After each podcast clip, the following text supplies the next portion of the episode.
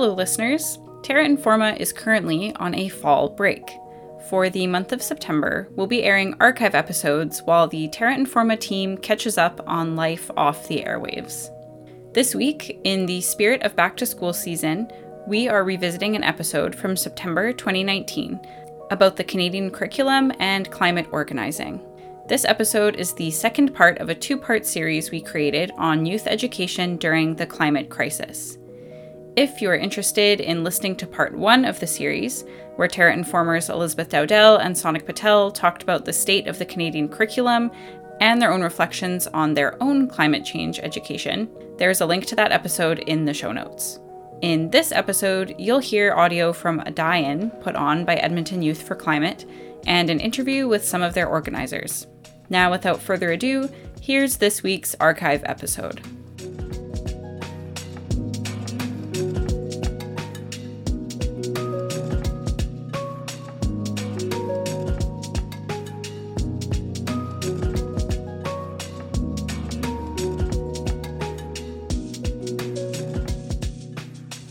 From coast to coast to coast, you're listening to Terra Informa.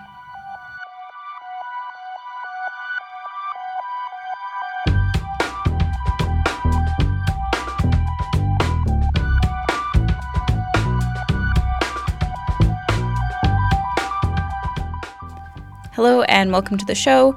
I'm Hannah Cunningham and I'll be your host for the next half hour of environmental radio. I would like to begin this episode by acknowledging that Terra Informa is a production of CJSR 88.5 FM, a campus and community recording studio located in Edmonton, Alberta. We are situated on Treaty 6, the historic and present territory of Cree, Metis, Blackfoot, Dene, and many other First Peoples that live and gather here. We ask you to consider your connection to this land and how you are challenging the colonial systems of oppression in place as part of your treaty obligations. Since this week's episode is about climate activism, maybe look into Indigenous led groups in your area that are fighting for a livable climate through decolonization and find out how you can support them and their work. We all have a role to play in this relationship that is treaty.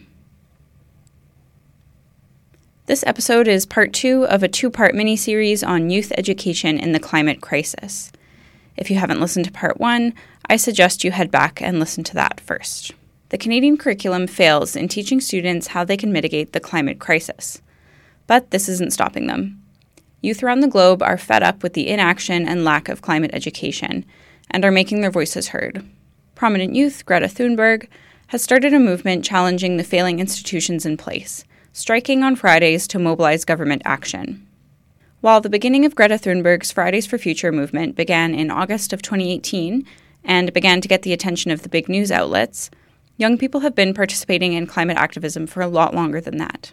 Xiuhtezcatl Martinez, a 19 year old Indigenous environmental activist and hip hop artist from Colorado, has been speaking publicly about climate change since he was six years old. In an article in The Guardian, which you can find on our website, Youth from places around the world, including Samoa, India, Argentina, and Japan, talk about how many of them have either been directly experiencing climate change from a very young age, or have heard about it at home or school and felt uncertain about the state of their future, in some cases, quote, for as long as they can remember, end quote. Here in Edmonton, youth have joined this fight. Organization Edmonton Youth for Climate is a collective of young people who aim to educate and engage people to take action in the increasingly worrisome climate crisis. This week, we are taking you to the front lines. On September 20th, 2019, Youth for Climate and other climate organizers from the city staged a die in in downtown Edmonton as a start to the International Week of Climate Action. Listen in for some audio from the protest, as well as interviews with organizers of Youth for Climate.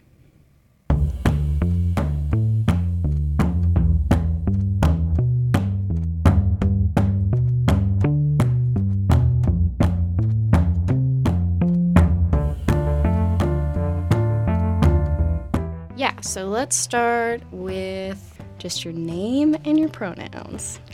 My name is Olivier Atkinkaya, and I use pronouns he and him. Awesome. Okay, I'm Charlotte Thompson with Terra Informa. Uh, I use she, her, they, them. What does Youth for Climate do? What is the organization? Edmonton Youth for Climate is pretty much the Fridays for Future chapter in Edmonton. So most of what we do is organize climate strikes, but we have had workshops and so on to get new members on board, and and uh, we have talked about having certain community events, but most of what we do is just um, organize the strikes. Talking about this review of all the curriculum across Canada that happened and kind of the the ways in which Canadian curriculum falls short in climate education. Um, do you feel personally that your high school education has like equipped you to deal with the climate crisis? Definitely not.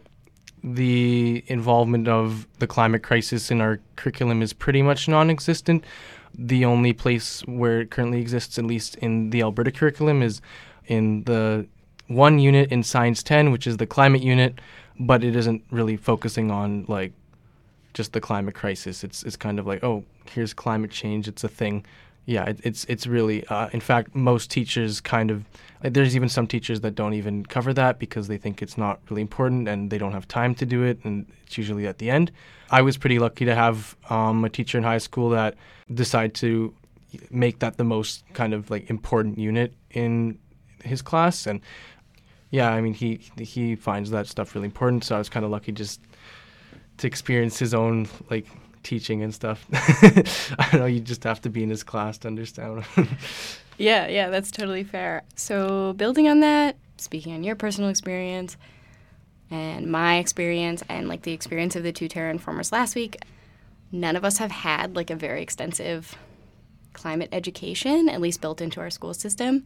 So, as somebody who like is a youth taking the reins on like dealing with the climate crisis and like acting in the climate crisis how do you like educate or have dialogue with older generations like say your grandparents that definitely wouldn't have had climate education growing up mm-hmm.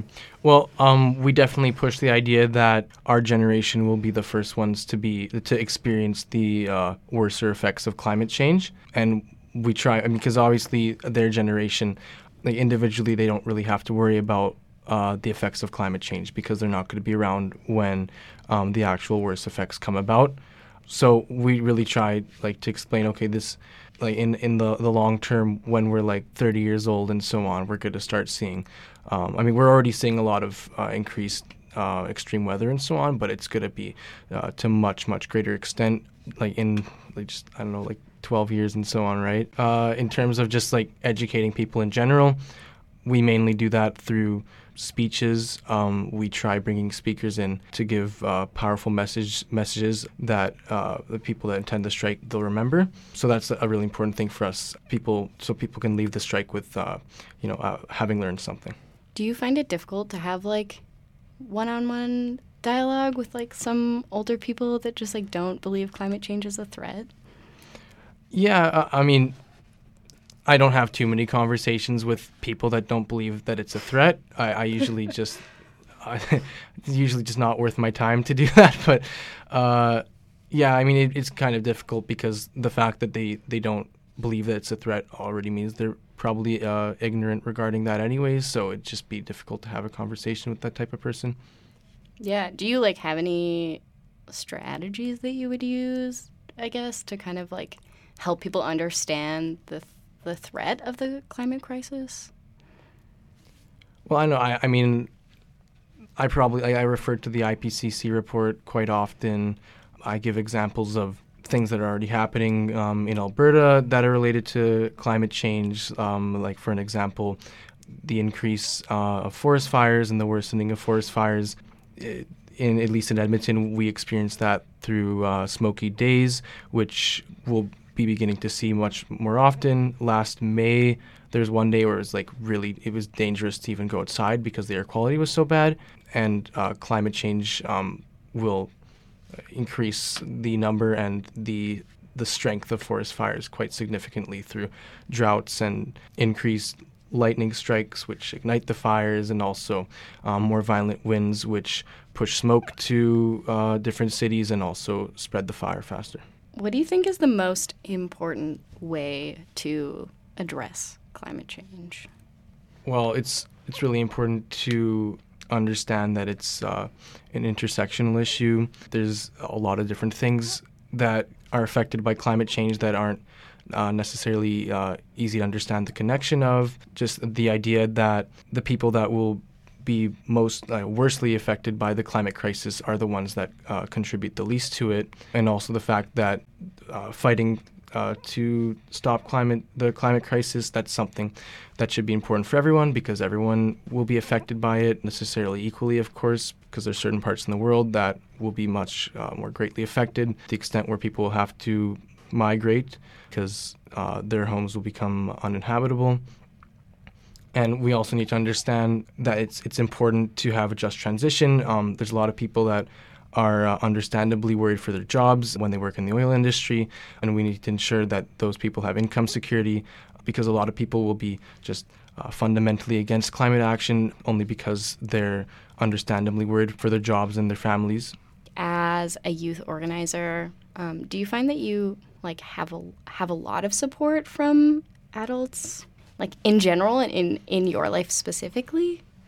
I mean, I mean, I guess like Edmonton Youth for Climate, we have connections with CJE and with Extinction Rebellion in Edmonton. Most of those people are adults, and they do help us a lot with a lot of things. Pretty much every event we've had, uh, we've had support, um, like direct support from both groups through marshaling or speakers and so on. So, I mean, in the like uh, environmental organizing community, we do, of course, have a lot of support from adults. Just in general, adults uh, in society are like a bit uneducated um, regarding the severity of the climate crisis, just kind of, you know, equating it uh, the, the severity of it to kind of just any other topic on like the debate floor, like healthcare and so on. But the the reality is that um, something like healthcare is like if we if we don't act on on the climate crisis, healthcare and economy and everything else, uh, those will just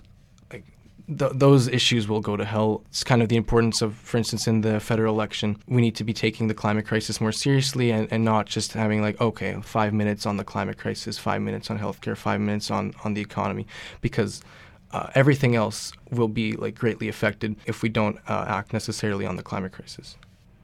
So you've been kind of helping with organizing the strikes uh, with the Fridays for Future movement since March.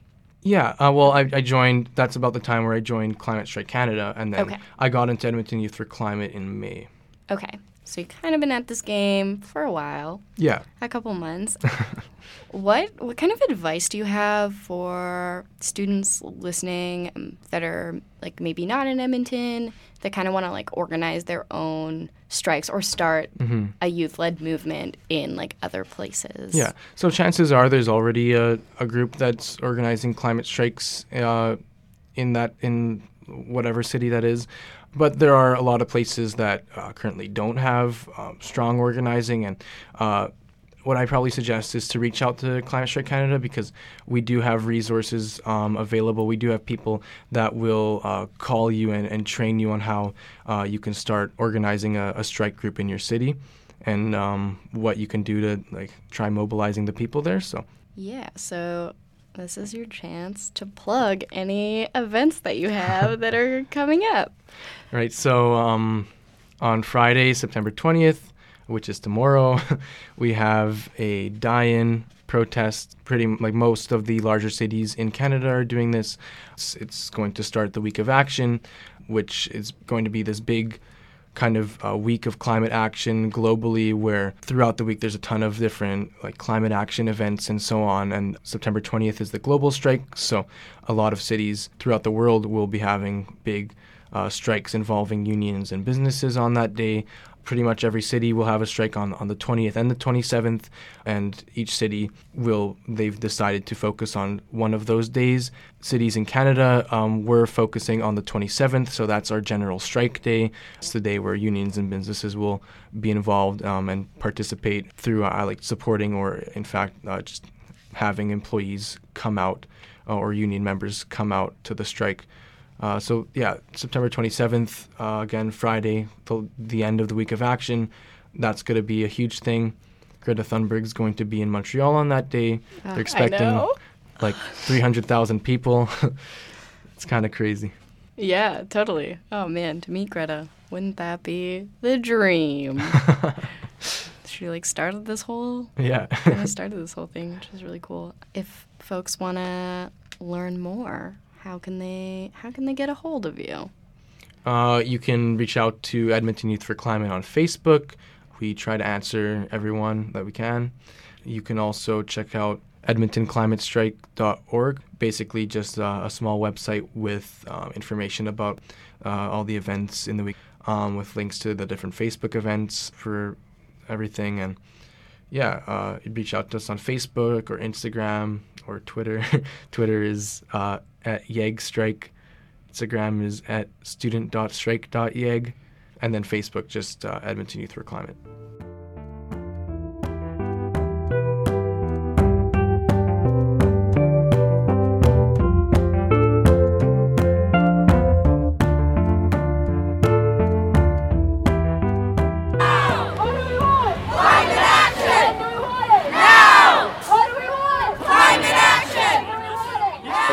Quick questions. Um, yeah, so if you're comfortable, do you mind sharing your name? Well, my name is Dorinda King. And what was it that motivated you to come out to this event?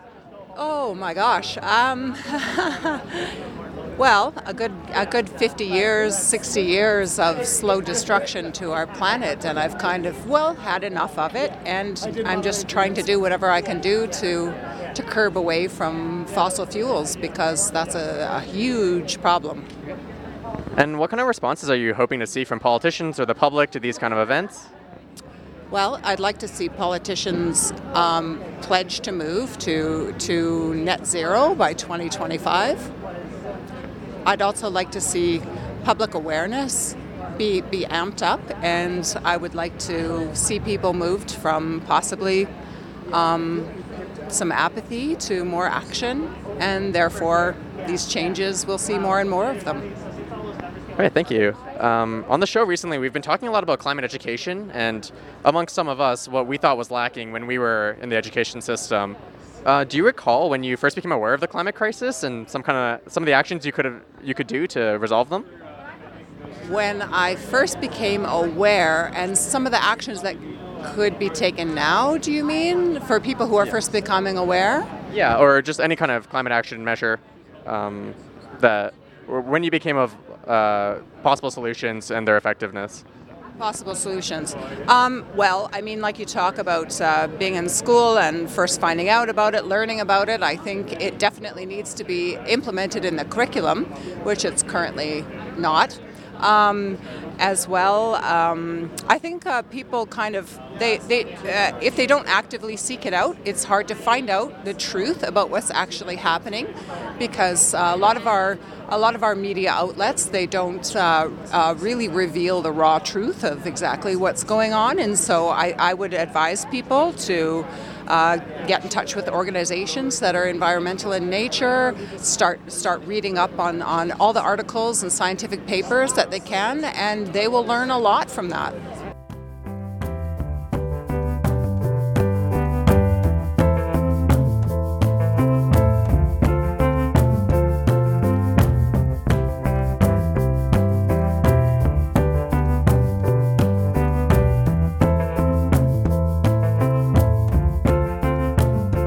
Mind just sharing your name and what you do? Uh, I'm Abram Milcissin, A B R A M I L C I S I N, and uh, I just kind of like organize with the group. We don't have any like official roles, but we kind of delegate things out on strike days to know who's doing what.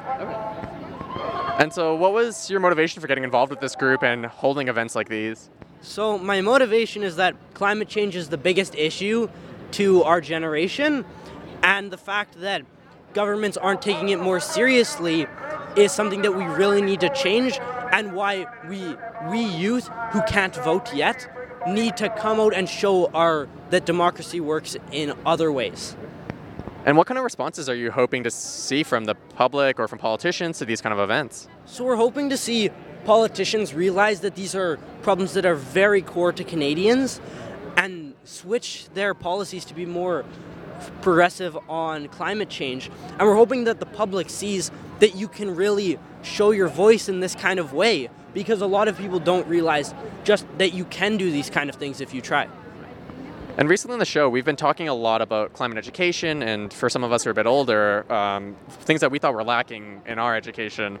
So, do you recall when you became aware of the climate crisis and when you decided to get involved in this kind of climate action? Yeah, so school doesn't fully cover uh, climate change very well. They mention it, and it is in like some climate studies, I believe in grade 10, but it is not a main topic of any sort. Um, and I probably learned about it first in like grade five with the polar bear kind of idea of the caps melting. So that's kind of every kid hears about it, but they don't really get a comprehensive experience about it or knowledge about it until later when you do some own research because they don't really want you to know about it because it's such a huge issue that people have to fight to stop it. Right.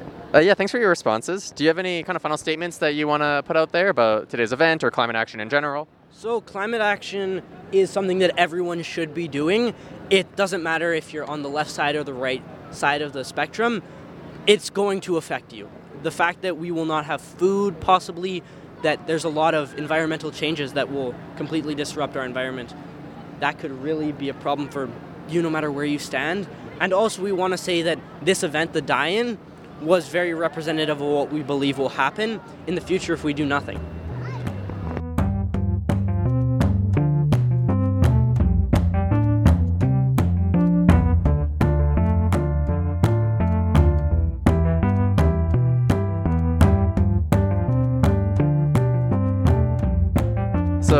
If you're comfortable, do you mind sharing uh, your name and just briefly what you do?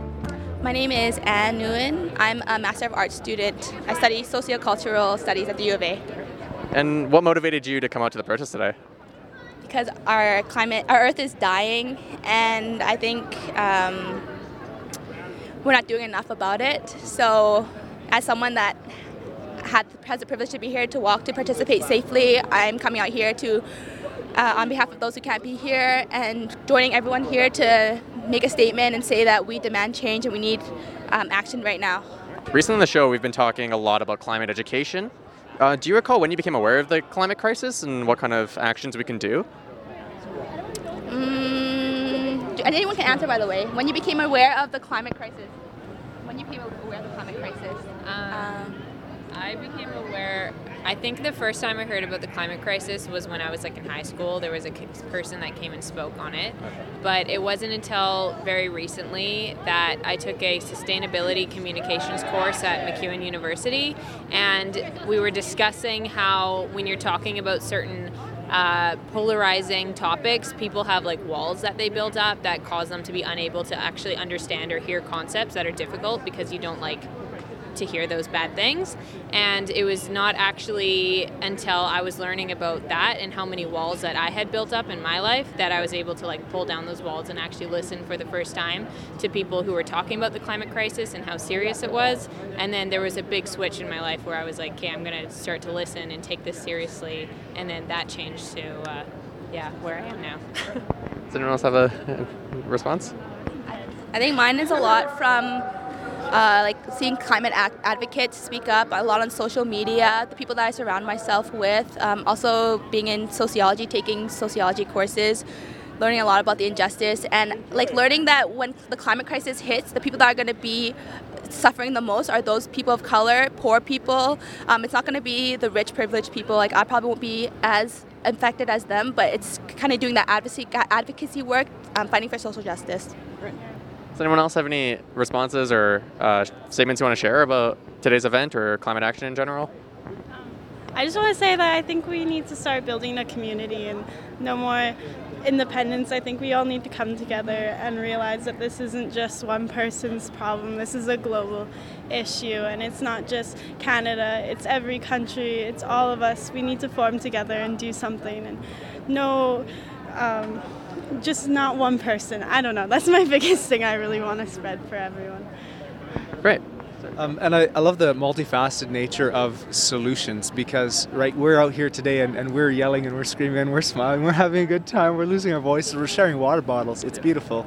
Um, but at, at the same time, we're going back to our places of education and we're learning more about uh, real solutions that are, are scientific and they're sociological. And um, that's really awesome that, that we don't have to reject any single solution. We need to embrace them all, and, and there's a lot of hope in that. Right. Um, it was like my first time coming to one of these strikes, so it's a great time. It's like it was really amazing just feeling the energy everyone gave, and then chanting and just like all for the one cause. And it's like it's really amazing. I love it a lot. Well, thanks guys for your time. Really appreciate it.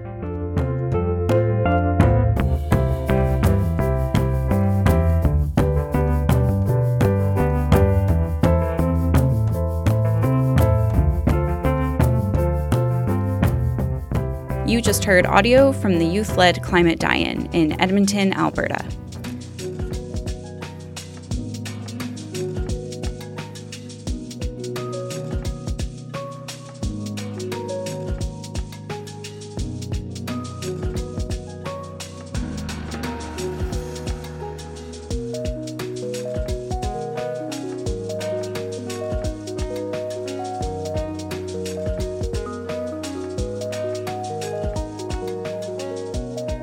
That wraps up our archive episode for this week. Feeling inspired by the actions discussed in this episode? You're in luck if you live in so called Canada. There is a National Day of Action taking place on September 8th, organized by 350 Canada. Here in Edmonton, this week on Wednesday, September 8th, a climate rally and march is taking place at 4 p.m. at the Legislature building to demand bold climate action workers' rights, the strengthening of public services, and Indigenous sovereignty. The Edmonton Action is being hosted by Climate Justice Edmonton. For more information, check out their Facebook page.